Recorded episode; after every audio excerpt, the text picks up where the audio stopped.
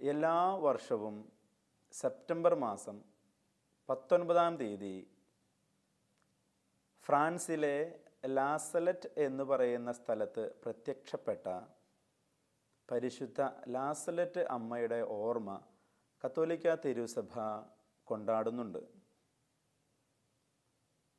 La Salette മാതാവിന്റെ പ്രത്യക്ഷത്തെക്കുറിച്ച് കുറച്ച് കാര്യങ്ങൾ ഇന്ന് ചിന്തിക്കുവാനും ധ്യാനിക്കുവാനും പഠിക്കുവാനും നമുക്ക് പരിശ്രമിക്കാം. ഒരു പക്ഷേ എന്നെ കേൾക്കുന്ന നിങ്ങളിൽ പലർക്കും ലാസലറ്റ് മാതാവ് എന്നുള്ള കേൾവി തന്നെ ആദ്യമായിരിക്കാം. അല്ലെങ്കിൽ എന്താണ് ലാസലറ്റ് മാതാവ് എന്ന് പലർക്കും അറിവില്ലായിരിക്കാം. അപ്പം എന്നെ ശ്രവിക്കുന്നവരെ ഈ കുറച്ച് നിമിഷങ്ങൾ ഒരു ഇരുപത് ഇരുപത്തഞ്ച് മിനിറ്റ് സമയം നിങ്ങൾ ജാഗരൂകതയോടെ എന്നോടൊപ്പം ചെലവഴിക്കുകയാണ് എന്നുണ്ടെങ്കിൽ പരിശുദ്ധ അമ്മ ഈ കാലഘട്ടത്തിൽ നിങ്ങൾക്കും ഈ ലോകത്തിനും നൽകുന്ന വലിയ സന്തോഷത്തിന്റെ മാറ്റൊലി ശ്രവിക്കുവാനായിട്ട് നിങ്ങൾക്ക് സാധിക്കും. ആയിരത്തി എണ്ണൂറ്റി നാൽപ്പത്തി ആറ് സെപ്റ്റംബർ മാസം പത്തൊൻപതാം തീയതി ഫ്രാൻസിലുള്ള ആൽപ്സ് പർവത പ്രാന്ത പ്രദേശത്തെ ഒരു കുന്ന് ആ കുന്നിന്റെ പേരാണ് ലാസലറ്റ്. ലൂർദ് എന്ന് പറയുന്നത് സ്ഥലമാണല്ലോ. ഫാത്തിമ എന്ന് പറയുന്നതും സ്ഥലമാണല്ലോ. വേളാങ്കണ്ണി എന്ന് പറയുന്ന സ്ഥലമാണല്ലോ. ഏത് സ്ഥലത്തെല്ലാം മാതാവ് പ്രത്യക്ഷം നൽകിയോ ആ സ്ഥലത്തിന്റെ പേരോടുകൂടി ആ അമ്മ അറിയപ്പെടുന്നതായിട്ട് ചരിത്രം സാക്ഷ്യപ്പെടുത്തുന്നുണ്ട്.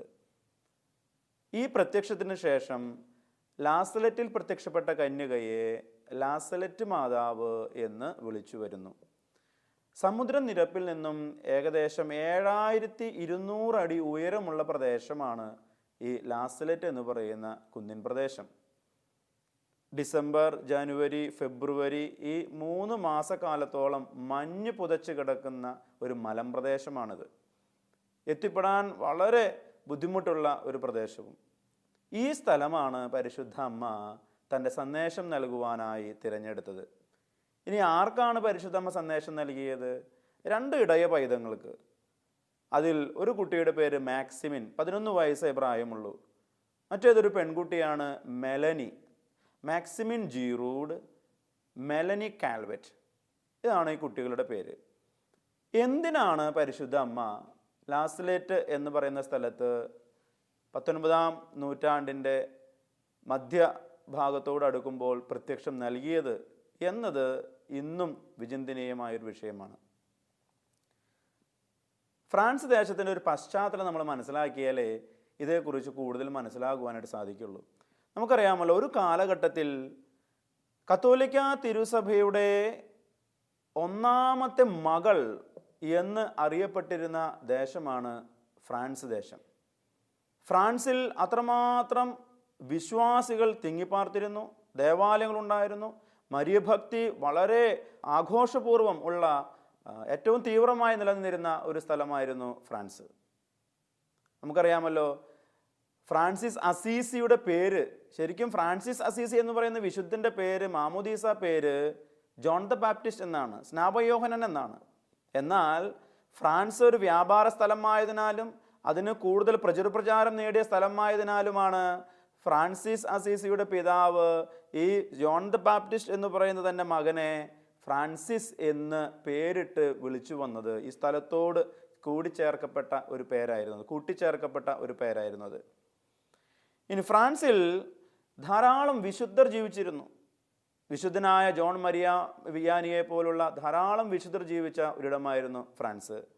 നോത്രദാം കത്തീഡ്രൽ പോലെയുള്ള വലിയ ദേവാലയങ്ങൾ വിശ്വവിഖ്യാതര ദേവാലയങ്ങൾ സ്ഥിതി ചെയ്തിരുന്ന സ്ഥലമായിരുന്നു ഫ്രാൻസ്. വിശ്വാസം എന്ന് പറയുന്നത് വിശ്വാസത്തിന്റെ ഒരു പിള്ളത്തൊട്ടിൽ കത്തോലിക്ക വിശ്വാസത്തിന്റെ ഒരു പിള്ളത്തൊട്ടിൽ എന്ന് വേണമെങ്കിൽ ഫ്രാൻസിനെ നമുക്ക് വിശേഷിപ്പിക്കാവുന്നതാണ്. ഒൻപതാം പിയൂസ് മാർപ്പാപ്പ ഒരിക്കൽ ഇപ്രകാരം പ്രഖ്യാപിക്കുകയുണ്ടായി. ഫ്രാൻസ് ദേശം ഒരിക്കലും അധപതിക്കുകയില്ല. എന്തെന്നാൽ ഈ ഫ്രാൻസ് ദേശം പരിശുദ്ധ അമ്മയുടെ സ്വന്തം ദേശമാണ്. അതിനെ നശിപ്പിക്കാൻ ആർക്കും സാധിക്കുകയില്ല എന്ന് വിശ്വാസത്തിന്റെ വെളിച്ചത്തിൽ നിന്ന് ഒൻപതാം പി പിയൂസ് മാർപ്പാപ്പ ഒരിക്കൽ പ്ര പ്രഖ്യാപിക്കുകയുണ്ടായി. എന്നാൽ ഇത്രമാത്രം വിശ്വാസമുള്ള ഈ ഒരു സ്ഥലം ഈ ഒരു ദേശം ആയിരത്തി എഴുന്നൂറ്റി അൻപത്തി ഒൻപതിൽ ആരംഭിച്ച ഫ്രഞ്ച് വിപ്ലവത്തോടുകൂടി അധപതനത്തിന്റെ പാതയിലേക്ക് പോകുന്നതായിട്ട് നമുക്ക് കാണുവാൻ സാധിക്കും. നമുക്കറിയാമല്ലോ ആയിരത്തി എഴുന്നൂറ്റി എൺപത്തൊമ്പതിൽ ആരംഭിച്ച ഫ്രഞ്ച് വിപ്ലവം ഏകദേശം പത്തര വർഷക്കാലത്തോളം നീണ്ടു നിന്നു ഈ ഒരു കാലഘട്ടത്തിൽ അവർ പ്രഖ്യാപിച്ച മുദ്രാവാക്യങ്ങൾ എന്ന് പറയുന്നത് സ്വാതന്ത്ര്യം സമത്വം സാഹോദര്യം. കേൾക്കുമ്പോൾ ഇമ്പമുണ്ട്. എന്നാൽ ഈ മൂന്ന് മുദ്രാവാക്യങ്ങളിലൂടെ വിശ്വാസ ജീവിതത്തിന് കടുത്ത അപജയം സംഭവിച്ചു എന്ന് പറയാതെ വയ്യ. ഫ്രഞ്ച് വിപ്ലവത്തിന്റെ അതിന്റെ വക്താക്കൾ അനേകം ദേവാലയങ്ങൾ ആക്രമിച്ച് പിടിച്ചെടുത്തു. കൂടാതെ കണ്ട് അനേകം ആശ്രമങ്ങൾ പിടിച്ചെടുത്തു. ഏകദേശം പതിനേഴായിരത്തോളം മിഷണറിമാർ കഴുത്തറുത്ത് ആ കാലഘട്ടത്തിൽ കൊല്ലപ്പെട്ടു. പലരും വിശ്വാസം ഉപേക്ഷിച്ചു. എന്തിനാണ് പള്ളിയിൽ പോകുന്നത്? വിശ്വാസം യുക്തിക്ക് വഴിമാറുന്ന കാഴ്ചകൾ നമുക്ക് കാണുവാനായിട്ട് സാധിക്കും. ഫ്രാൻസിലെ തന്നെ ഏറ്റവും വലിയ പരിശുദ്ധ അമ്മയുടെ നാമധേയത്തിലുള്ള കത്തീഡ്രലായ നോത്രദാം കത്തീഡ്രലിൽ പരസ്യമായി ഒരു വേശിയെ കൊണ്ടുവന്ന് അവർ വ്യഭിചാര വൃത്തിയിൽ വരെ ഏർപ്പെട്ടു. ശത്രുക്കൾ അതൊരു വ്യഭിചാര കേന്ദ്രമാക്കി മാറ്റി. ഇങ്ങനെ പല ദേവാലയങ്ങളും ആരാധനയിൽ നിന്ന് മാറി പാപത്തിന്റെ സ്ഥലങ്ങളായി അവർ പുനഃസ്ഥാപിച്ചു. ദൈവനിഷേധം എങ്ങും വ്യാപിക്കുകയുണ്ടായി. വിശ്വാസികൾ കൂട്ടത്തോടെ ആരാധനകളിൽ നിന്ന് പുറത്തേക്ക് പ്രവഹിക്കുന്ന ഒരു ദൃശ്യം ആ കാലഘട്ടത്തിൽ നമുക്ക് കാണുവാനായിട്ട് ചരിത്രത്തിന്റെ ഏടുകൾ വായിക്കുമ്പോൾ അനുഭവിക്കുവാനായിട്ട് നമുക്ക് സാധിക്കും. സ്നേഹമുള്ളവരെ ഈ സാഹചര്യങ്ങൾ നിലനിൽക്കുമ്പോഴാണ് ആയിരത്തി എണ്ണൂറ്റി നാൽപ്പത്തി ആറ് സെപ്റ്റംബർ മാസം പത്തൊൻപതാം തീയതി ഒരു ശനിയാഴ്ച ഉച്ച കഴിഞ്ഞ് നിറകണ്ണുകളോടെ ലാസ്ലെറ്റ് മലയിൽ പരിശുദ്ധ അമ്മ കുട്ടികൾക്ക് ദർശനം നൽകുന്നത്. നിറകണ്ണുകളോടെ. നീ എന്തിനാണ് പരിശുദ്ധ അമ്മ ഇങ്ങനെ ലാസ്ലെറ്റിൽ കണ്ണുനീരോടുകൂടി പ്രത്യക്ഷപ്പെട്ടത്? ഈ പ്രത്യക്ഷം നൽകുന്ന സന്ദേശങ്ങൾ എന്തെല്ലാമാണ്? എന്ന് ധ്യാനിക്കുന്നത് ഉചിതമാണ്. ലാസലറ്റ് മാതാവിന്റെ പ്രത്യക്ഷത്തിന്റെ അകക്കാമ്പുകൾ ഉൾക്കാമ്പുകൾ പ്രധാനമായും മൂന്ന് തലങ്ങളിൽ നിന്ന് നമുക്ക് ധ്യാനിച്ച് കണ്ടെടുക്കുവാനായിട്ട് പഠിക്കുവാനായിട്ട് സാധിക്കും. ഒന്നാമത്തെ തലം എന്ന് പറയുന്നത് മാതാവ് തന്റെ പ്രത്യക്ഷത്തിനായി ദർശനം നൽകുവാനായി തിരഞ്ഞെടുത്ത കുട്ടികൾ ആരൊക്കെയാണ്? അവരുടെ ജീവിത പശ്ചാത്തലങ്ങൾ എന്തൊക്കെയാണ്? ഇതിനെ ആധാരമാക്കി നമുക്ക് ഈ- ഒരു സന്ദേശത്തെ മരിയൻ പ്രത്യക്ഷത്തിന്റെ ഈ ഒരു അകക്കാമ്പുകൾ ചെകഞ്ഞെടുക്കുവാനായിട്ട് സാധിക്കും. രണ്ടാമത്തേത് മാതാവ് മാതാവിന്റെ വസ്ത്രരീതി അവൾ പ്രത്യക്ഷപ്പെട്ട രീതി. ഇതിനെ ധ്യാനിക്കുമ്പോഴും മാതാവിന്റെ പ്രത്യക്ഷത്തിന്റെ ഉൾക്കാമ്പുകൾ നമുക്ക് ചെകിഞ്ഞെടുക്കുവാൻ സാധിക്കും. മൂന്നാമത്തേത് മാതാവ് സംസാരിച്ച വാക്കുകൾ നൽകിയ സന്ദേശങ്ങൾ ഇവയിലൂടെയും ഈ ലാസ്ലെറ്റ് മാതാവിന്റെ സന്ദേശങ്ങൾ നമുക്ക് വായിച്ചെടുക്കുവാനായിട്ട് സാധിക്കും. പറഞ്ഞതുപോലെ തന്നെ ഒന്നാമത്തെ കാര്യം മാതാവ് തിരഞ്ഞെടുത്ത കുട്ടികളുടെ സവിശേഷതകൾ എന്തെല്ലാമായിരുന്നു?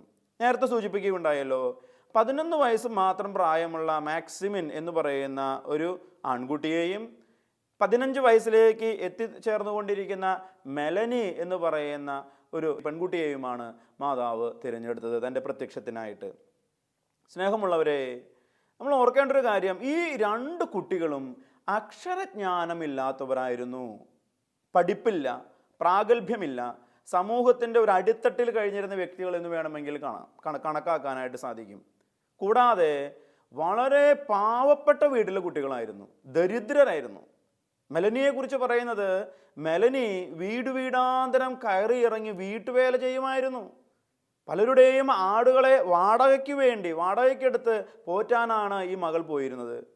ഈ മലനിയുടെ സഹോദരി ദാരിദ്ര്യം സഹിക്കുവയ്യാതെ ഭിക്ഷാടനം നടത്തിയിരുന്ന ഒരു ഒരു പെൺകുട്ടിയായിരുന്നു എന്നാണ് ചരിത്രം സാക്ഷ്യപ്പെടുന്നത്. അത്രമാത്രം ദാരിദ്ര്യം അനുഭവിച്ച വിശപ്പ് അനുഭവിച്ച കുട്ടികളായിരുന്നു ഇവർ ഇനി മാക്സിമിന്റെ കാര്യം പറഞ്ഞാലോ? മാക്സിമിൻ ഒത്തിരി വിശ്വാസ തീവ്രതയുള്ള തീക്ഷ്ണതയുള്ള കുടുംബത്തിൽ നിന്നുമല്ല ജനിച്ചത്. അവന്റെ അമ്മ മരിച്ചിരുന്നു രണ്ടാനമ്മയാണ് അവനെ പോയിട്ടിരുന്നു അതുകൊണ്ട് തന്നെ അവൻ അതിന്റെതായ ബുദ്ധിമുട്ടുകളുണ്ടായിരുന്നു. അവന്റെ അപ്പൻ ജീറൂഡ് ദേവാലയത്തിലേക്ക് പോവുകയില്ലായിരുന്നു. ഇരുപത് വർഷത്തോളം അവൻ ദേവാലയം ഉപേക്ഷിച്ചു. ഒരു ഇരുമ്പ് പണിക്കാരനായിരുന്നു. ഓർക്കേണ്ട ഒരു കാര്യം മാതാവ് പ്രത്യക്ഷപ്പെട്ടതിന് ശേഷമാണ് ജീറോട് മാനസാന്തരപ്പെടുന്നതും കുംഭസാരം എന്ന കൂതാ സ്വീകരിക്കുന്നതും. അക്ഷരജ്ഞാനം ഇല്ലാത്ത വ്യക്തികളെന്ന് ഞാൻ പറഞ്ഞല്ലോ. മാതാവ് പ്രത്യക്ഷപ്പെട്ട് ഏകദേശം പതിനെട്ട് മാസത്തിന് ശേഷമാണ് മാക്സിമിനും മെലനിക്കും ആദ്യ കുർബാന കൈക്കൊള്ളുവാനായിട്ട് സാധിക്കുന്നത്. അതിന്റെ കാരണം എന്താണെന്ന് അന്നത്തെ അച്ഛന്മാർ വിശദീകരിക്കുന്ന പ്രകാരമാണ് ഇവർക്ക് വിശ്വാസ പ്രമാണം എന്ന് പറയുന്ന പ്രാർത്ഥന മനഃപ്പാടമാക്കാൻ സാധിച്ചിരുന്നില്ല. സ്വർഗസ്ഥനായ നന്മ നിറഞ്ഞ മറിയമേ എന്ന് പറയുന്ന പ്രാർത്ഥനയും മനഃപ്പാടമാക്കാൻ കഴിഞ്ഞിരുന്നില്ല. ഈ കുട്ടികൾക്ക് മാതാവ് ദർശനം നൽകി. ഏറ്റവും വലിയ അത്ഭുതം എന്ന് പറയുന്നത് എന്നതാ? ഈ കുട്ടികൾ മാതാവ് പറഞ്ഞ കാര്യങ്ങളെല്ലാം ഒന്നും ഓർത്തിരിക്കാൻ കഴിയാത്ത കുട്ടികളാണെന്ന് ഓർക്കണേ. പഠിക്കാൻ കഴിവില്ലാത്ത കുട്ടികളാണ് ആണെന്ന് ഓർക്കണേ.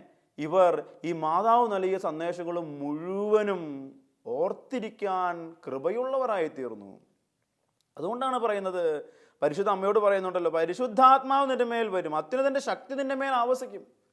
ഇതുപോലെ ഈ കുട്ടികളുടെ മേൽ ഒരു അത്യുന്നതിന്റെ ശക്തി ആവസിച്ചുകൊണ്ട് പരിശുദ്ധ അമ്മ നൽകിയ സന്ദേശം മുഴുവനും പലരും ചോദിക്കുന്നുണ്ട്. പലയാവർത്തി പറയുവാൻ തെറ്റാതെ ആവർത്തിക്കും തോറും തെറ്റാതെ പറയുവാനുള്ള വലിയ ഒരു പരിശുദ്ധാത്മ കൃപ ഈ പാവപ്പെട്ട കുട്ടികൾക്ക് ലഭിക്കുകയാണ് ഉണ്ടായത്.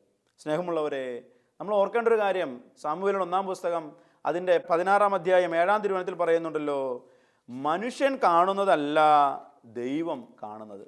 മനുഷ്യൻ കാണുന്നതല്ല കർത്താവ് കാണുന്നത്. ഒരുപക്ഷെ ലോകത്തിന്റെ കണ്ണുകളിൽ അവർ ഇവർക്കാണോ മാതാവ് പ്രത്യക്ഷപ്പെടുന്നത്? ഇങ്ങനെ പാവപ്പെട്ട കുട്ടികളെയാണോ മാതാവ് തിരഞ്ഞെടുത്തത്?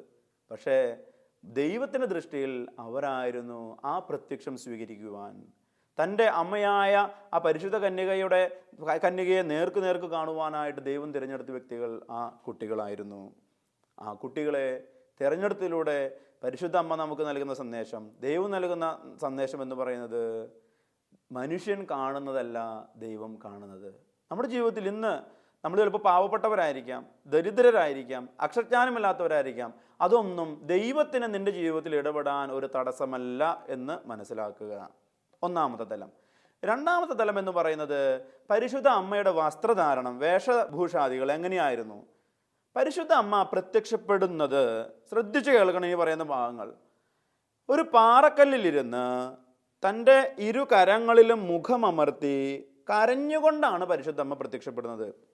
ഇങ്ങനെ കരയുന്ന ഒരു കന്യക അവിടെ നിന്ന് എഴുന്നേറ്റപ്പോൾ കുട്ടികൾ കണ്ടത് അവൾ ധരിച്ചിരുന്ന വസ്ത്രം.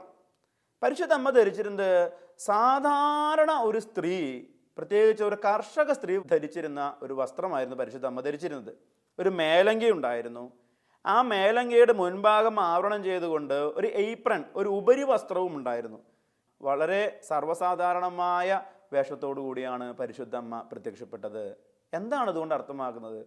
പരിശുദ്ധ അമ്മ ഏതു പാവപ്പെട്ട സ്ത്രീക്കും പുരുഷനും കുട്ടിക്കും സമീപസ്ഥയാണ് എന്നുള്ളൊരു വലിയ സന്ദേശം.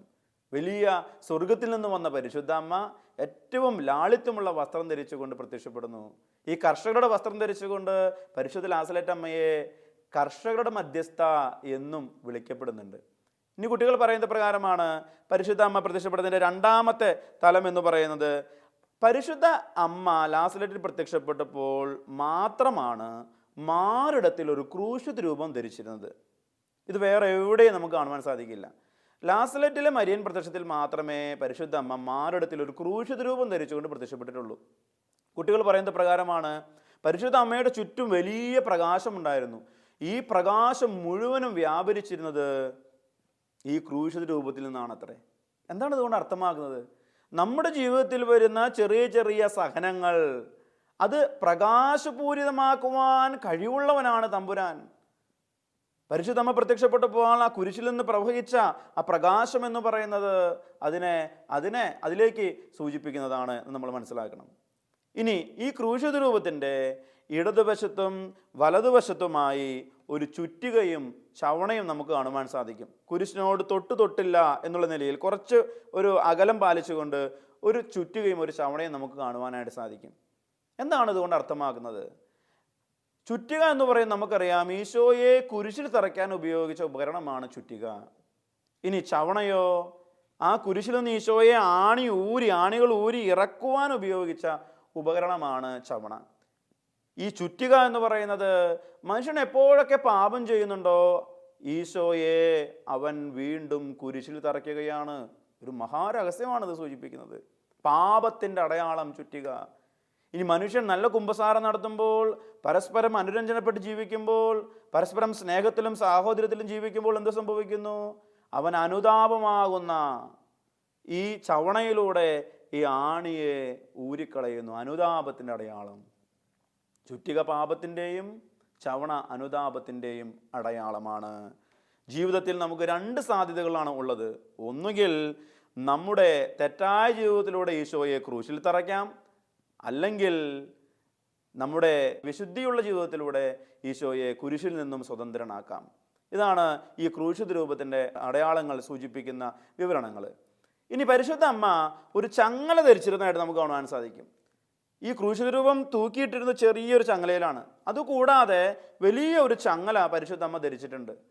ഇത് അർത്ഥമാക്കുന്നത് ഇപ്രകാരമാണ്. പരിശുദ്ധ അമ്മ തന്റെ പുത്രനോടൊപ്പം ഈ ലോകത്തിന്റെ പാപഭാരം ചുമക്കുന്നു. നമുക്കറിയാമല്ലോ കത്തോലിക്ക തിരുസഭ പരിശുദ്ധ അമ്മയെക്കുറിച്ച് പഠിപ്പിക്കുന്നത് സഹരക്ഷക എന്നാണ്.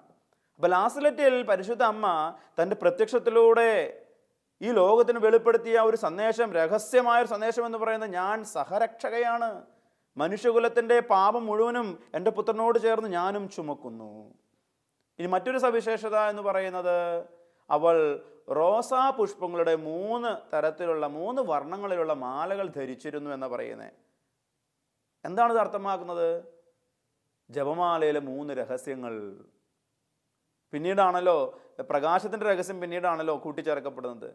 മാധവ പ്രത്യക്ഷപ്പെടുന്ന കാലഘട്ടത്തിൽ മഹിമ സന്തോഷം ദുഃഖം ഈ മൂന്ന് രഹസ്യങ്ങൾ ജപമാലയുടെ ഈ മൂന്ന് രഹസ്യങ്ങളുടെ അടയാളവും ആണ് ഇത് രേഖപ്പെടുത്തുന്നത്.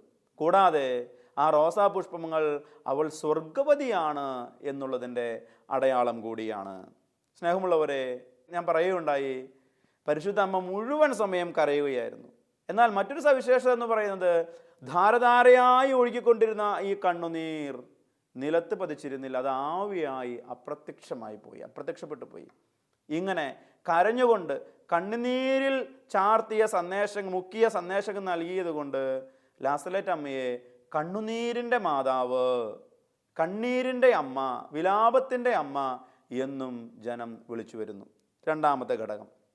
ഇനി അടുത്തത് മൂന്നാമത്തെ അർത്ഥതലം എന്ന് പറയുന്നത് മാതാവ് നൽകിയ സന്ദേശത്തിൽ നിന്ന് നമുക്ക് കാണുവാനായിട്ട് സാധിക്കും. നമ്മൾ ആദ്യം പറയുകയുണ്ടായി കുട്ടികളുടെ തിരഞ്ഞെടുപ്പ്. രണ്ടാമത് നമ്മൾ പറഞ്ഞത് പ്രകാരമാണ് പരിശുദ്ധ അമ്മയുടെ വസ്ത്രധാരണം. അവൾ എങ്ങനെയാണ് പ്രത്യക്ഷപ്പെട്ടത്? ഈ ഇത്തരണത്തിൽ നമുക്ക് ആശയങ്ങൾ നമ്മൾ പങ്കുവയ്ക്കുകയുണ്ടായി ധ്യാനിക്കുകയുണ്ടായി. ഇനി മൂന്നാമത്തത് എന്ന് പറയുന്നത് പരിശുദ്ധ അമ്മ നൽകിയ സന്ദേശങ്ങൾ എന്തൊക്കെയാണ്? പരിശുദ്ധ അമ്മ ഈ സന്ദേശം എന്തൊക്കെയാണ് പറഞ്ഞത് എന്ന് ചോദിച്ചപ്പോൾ ഈ കുട്ടികൾ ആ സന്ദേശങ്ങൾ പറയുന്നതിന് മുൻപ് പറഞ്ഞ ഒരു വാക്കെന്ന് പറയുന്നത് ഞങ്ങളുടെ ജീവിതത്തിൽ ഇത്രമാത്രം സ്നേഹത്തോടും മൃദുലമായ സാമീപ്യത്തോടും കൂടി ഒരാളും ഞങ്ങളോട് ഇടപെട്ടിട്ടില്ല. എങ്ങനെയാണ് ആ സ്വർഗവതിക്ക് ഇത്രമാത്രം സ്നേഹത്തോടെ സംസാരിക്കാൻ സാധിച്ചത്? എന്തൊരു മധുരതരമായിരുന്നു അവരുടെ അവളുടെ വാക്കുകൾ കേൾക്കാനായിട്ട്. ഞങ്ങളും അവരും ഒട്ടി ഒട്ടിയാണ് നിന്നത്. ഞങ്ങൾക്കിടയിലൂടെ ഒരാൾക്ക് പോലും കടന്നു പോകുവാനായിട്ട് സാധിച്ചില്ല. ആ കുട്ടികൾ പറഞ്ഞത് പ്രകാരം ഇത്രയോ സുന്ദരിയായ ഒരു സ്ത്രീയെ ഞങ്ങൾ കണ്ടിട്ടില്ല. അത്ര സൗന്ദര്യമുണ്ടായിരുന്നു പരിശുദ്ധ അമ്മയ്ക്ക്. പരിശുദ്ധ അമ്മ പ്രധാനമായും ഒൻപത് സന്ദേശങ്ങളാണ് നൽകുന്നത്. ഒന്നാമത്തെ സന്ദേശം എന്ന് പറയുന്നത് പ്രകാരമാണ് ഭയപ്പെടേണ്ട മക്കളെ അടുത്തു വരൂ. നിങ്ങളോട് എനിക്ക് ചില നല്ല വിശേഷങ്ങൾ പറയാനുണ്ട്. നമുക്കറിയാമല്ലോ ഭയപ്പെടേണ്ട മക്കളെ അടുത്ത് വരും. മുന്നൂറ്റി അറുപത്തഞ്ച് പ്രാവശ്യം ബൈബിളിൽ പറയുന്നുണ്ട് ഭയപ്പെടേണ്ട ഭയപ്പെടേണ്ട എന്നുള്ളത്. ദൈവത്തിന്റെ അടുത്തിലേക്ക് വരുവാനായിട്ട് മനുഷ്യൻ ഭയപ്പെടരുത്. ഈ സന്ദേശം പരിശുദ്ധമ്മ ആവർത്തിക്കുകയാണ്. തിരിച്ചു വാ എന്നുള്ള സന്ദേശം ആവർത്തിക്കുന്നു. രണ്ടാമത്തെ സന്ദേശം മനുഷ്യൻ പാപത്തിന്റെ വഴികൾ ഉപേക്ഷിക്കുന്നില്ലെങ്കിൽ എന്റെ മകന്റെ വിധിയുടെ കരങ്ങൾ ഇനിയും തടഞ്ഞു നിർത്തുവാൻ എനിക്ക് സാധിക്കുകയില്ല. പരിശുദ്ധ അമ്മ തന്റെ പുത്രന്റെ വിധിയുടെ കരങ്ങൾ താങ്ങി പിടിച്ചു നിൽക്കുകയാണത്രേ. അത് അനുഗ്രഹത്തിന്റെ കലങ്ങനാണ് നമുക്കറിയാമല്ലോ പഴയ നിയമത്തിൽ പുറപ്പാടൻ പുസ്തകം പതിനേഴാം അധ്യായം പതിനെട്ട് മുതലുള്ള വചനങ്ങൾ നമ്മൾ വായിക്കുമ്പോൾ കാണുവാൻ സാധിക്കും. അമലേക്കരുമായുള്ള യുദ്ധത്തിൽ വിജയം വരിക്കുന്നതിന് വേണ്ടിയിട്ട് മോശ കരങ്ങൾ ഉയർത്തി പ്രാർത്ഥിക്കുന്നു. മോശയുടെ കരം ഉയർന്നു അവർ വിജയിച്ചു. താഴ്ന്നു പോയപ്പോഴോ അവർ പരാജയപ്പെട്ടതായിട്ട് തിരിച്ചറിഞ്ഞ് അഹറോനും ഹൂറും ജോ ഈ മോശയുടെ കരങ്ങൾ ഉയർത്തിപ്പിടിക്കുന്നതായിട്ട് കാണുവാൻ സാധിക്കും. ഇതുപോലെ തന്റെ പുത്രന്റെ ആ കരങ്ങൾ പരിശുദ്ധമ്മ ഉയർത്തിപ്പിടിച്ചിരിക്കുന്നു അനുഗ്രഹിക്കുവാനായി. ഈ മൂന്നാമത്തെ സന്ദേശം പരിശുദ്ധമ്മ പറയുന്നത് പ്രകാരമാണ് എത്ര നാളായി ഞാൻ നിങ്ങൾക്ക് വേണ്ടി സഹിക്കുന്നു? നിങ്ങളോ അത് ഗൗനിക്കുന്നില്ല. ഞാൻ നിങ്ങൾക്ക് വേണ്ടി പ്രാർത്ഥിക്കുകയാണ്. നിങ്ങൾ എത്ര തന്നെ പ്രാർത്ഥിച്ചാലും പാപപരിഹാര പ്രവർത്തികൾ ചെയ്താലും നിങ്ങളെ പ്രതിയുള്ള എന്റെ സഹനത്തിന് തുല്യമാകില്ല. എന്തെന്നാൽ എന്റെ മകൻ നിങ്ങളെ കൈവിടാതിരിക്കാനായി ഞാൻ അവനോട് നിരന്തരം പ്രാർത്ഥിക്കുന്നു. നമുക്ക് വേണ്ടി പ്രാർത്ഥിക്കുന്ന സഹിക്കുന്ന ഒരു അമ്മ. ഈ നാലാമത്തെ സന്ദേശം പ്രകാരമാണ് ആറ് ദിവസങ്ങൾ ജോലി ചെയ്യുന്നതിനായി നിങ്ങൾക്ക് ഞാൻ നൽകിയിട്ടുണ്ട്. ഏഴാം ദിവസം ദൈവത്തിന്റേതാണ്. എന്നാൽ ആരും അത് ഗൗനിക്കുന്നില്ല. എന്റെ മകന്റെ നാമം ഉപയോഗിച്ച് അവർ ആണയിടുന്നു. ഈ പാപങ്ങൾ എന്റെ മകന്റെ കരങ്ങൾ ഭാരം ഉള്ളവയാക്കുന്നു. ദൈവത്തിന്റെ ദിനം പരിശുദ്ധമായി ആചരിക്കണം എന്നുള്ളൊരു സന്ദേശം. ഇനി അഞ്ചാമത്തത് വിളവുകൾ നശിക്കുന്നെങ്കിൽ നിങ്ങൾ തന്നെയാണ് ഉത്തരവാദികൾ. ആറാമത്തെ സന്ദേശം നിങ്ങൾ അനുദപിച്ചാൽ കല്ലുകളും പാറക്കഷ്ണങ്ങളും ഗോതമ്പ് കൂമ്പാരമായി മാറും. കൃഷിസ്ഥലങ്ങളിൽ ഉരുളക്കിഴങ്ങ് തനിയെ ഫലം പുറപ്പെടുവിക്കും.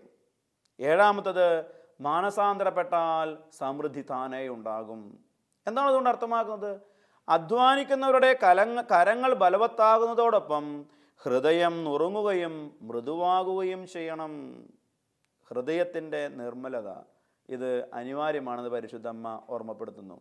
ഇനി എട്ടാമത്തേത് സന്ദേശപ്രകാരമാണ് മക്കളെ പ്രഭാതത്തിലും പ്രദോഷത്തിലും നിങ്ങൾ പ്രാർത്ഥിക്കണം. പ്രാർത്ഥിക്കാൻ സമയം കിട്ടുമ്പോൾ കൂടുതൽ പ്രാർത്ഥിക്കണം. ഇല്ലാത്തപ്പോൾ ഒരു സ്വർഗസ്ഥനായ പിതാവ് ഒരു നന്മ നിറഞ്ഞ മറയും ജപമെങ്കിലും ചൊല്ലണം. ഇത് ഈ ഒരു സന്ദേശം നൽകുന്നതിന് മുമ്പ് പരിശുദ്ധ അമ്മ അവരോട് ചോദിച്ചു നിങ്ങൾ പ്രാർത്ഥിക്കാറുണ്ടോ? സത്യസന്ധമായ മക്കൾ പറഞ്ഞു ഞങ്ങൾ പ്രാർത്ഥിക്കാറില്ല. എന്നിട്ട് മാതാവ് അവരെ എങ്ങനെ ഓരോ ഓർമ്മപ്പെടുത്തിയിട്ടുണ്ടായി ചില ചില വ്യക്തികൾ വേനൽക്കാലങ്ങളിൽ പ്രായമായ ഏതാനും സ്ത്രീകൾ മാത്രം പള്ളിയിൽ പോകുന്നു. മറ്റുള്ളവർ ഞായറാഴ്ചകളിൽ പോലും വേല ചെയ്യുന്നു. ശൈത്യകാലങ്ങളിൽ മറ്റൊന്നും ചെയ്യാൻ കഴിയാത്തപ്പോൾ അവർ മതത്തെയും വിശ്വാസത്തെയും കളിയാക്കുവാനും നിന്ദിക്കുവാനുമായി മാത്രം പള്ളിയിൽ പോകുന്നു. നോമ്പുകാലങ്ങളിൽ പോലും അവർ നായ്ക്കളെ പോലെ ഇറച്ചി കടകൾക്ക് മുമ്പിൽ നിൽക്കുന്നു. ഒരു ദാരുണമായൊരു ചിത്രം മാതാവ് അന്നത്തെ മാത്രമല്ല ഇന്നത്തെയും വിവരിച്ച് കാണിക്കുകയാണ് അതുകൊണ്ട് പരിശുദ്ധമ്മ പറയുക നന്നായിട്ട് പ്രാർത്ഥിക്കണം എന്ന് പറയുന്നു. ഇനി അവസാനമായി പരിശുദ്ധമ്മ നൽകിയ സന്ദേശപ്രകാരമാണ് നിങ്ങൾ ഞാൻ ഈ പറഞ്ഞ സന്തോഷം സർവലോകരെയും അറിയിക്കുക. ഇത് പറഞ്ഞതിന് ശേഷം ഒരു ഇവാഞ്ചലൈസേഷന്റെ സുവിശേഷത്തിന്റെ സുവിശേഷ പ്രഘോഷണത്തിന്റെ ഈ ഒരു സന്ദേശം നൽകിയതിന് ശേഷം പരിശുദ്ധമ്മ ഭൂമിയിൽ നിന്ന് നിന്നിടത്തുനിന്ന് ഒരു അഞ്ചടി ഉയരത്തിലേക്ക് ഉയർന്ന് ഒരു അര മിനിറ്റ് നേരം സ്വർഗത്തിലേക്ക് നോക്കി പിന്നെ കുട്ടികളെ നോക്കിയിട്ട് സ്വർഗത്തിലേക്ക് പോയി എന്ന് പറയുന്നത് പരിശുദ്ധ അമ്മ ലാസ്റ്റിലേറ്റിൽ പ്രത്യക്ഷപ്പെട്ടതിന്റെ ഒരു ചെറിയ വിവരണമാണ് നൽകുവാനായിട്ട് പരിശ്രമിച്ചത്. നമ്മളെ ദൈവത്തിലേക്ക് തിരിച്ചു വിളിക്കുവാനാണ് പരിശുദ്ധ അമ്മ വന്നത്. നമുക്ക് ഈ അമ്മയിലൂടെ ഈശോയിലേക്ക് അണയുവാനായിട്ട് പരിശ്രമിക്കാം. നമുക്ക് പ്രാർത്ഥിക്കാം. പാപികളുടെ അനുരഞ്ജനകയായ ലാസലറ്റ് മാതാവെ കണ്ണുനീരോടുകൂടി ലാസലറ്റ് മലയിൽ പ്രത്യക്ഷപ്പെട്ട പരിശുദ്ധ കന്യകാമറിയമേ ഞങ്ങൾക്ക് വേണ്ടിയും ഞങ്ങളുടെ നിയോഗങ്ങൾക്ക് വേണ്ടിയും ഞങ്ങളുടെ കുടുംബങ്ങൾക്ക് വേണ്ടിയും ഞങ്ങളുടെ ജീവിത നവീകരണത്തിനും മാനസാന്തരത്തിനു വേണ്ടിയും അമ്മയുടെ പുത്രനോട് പ്രാർത്ഥിക്കണമേ.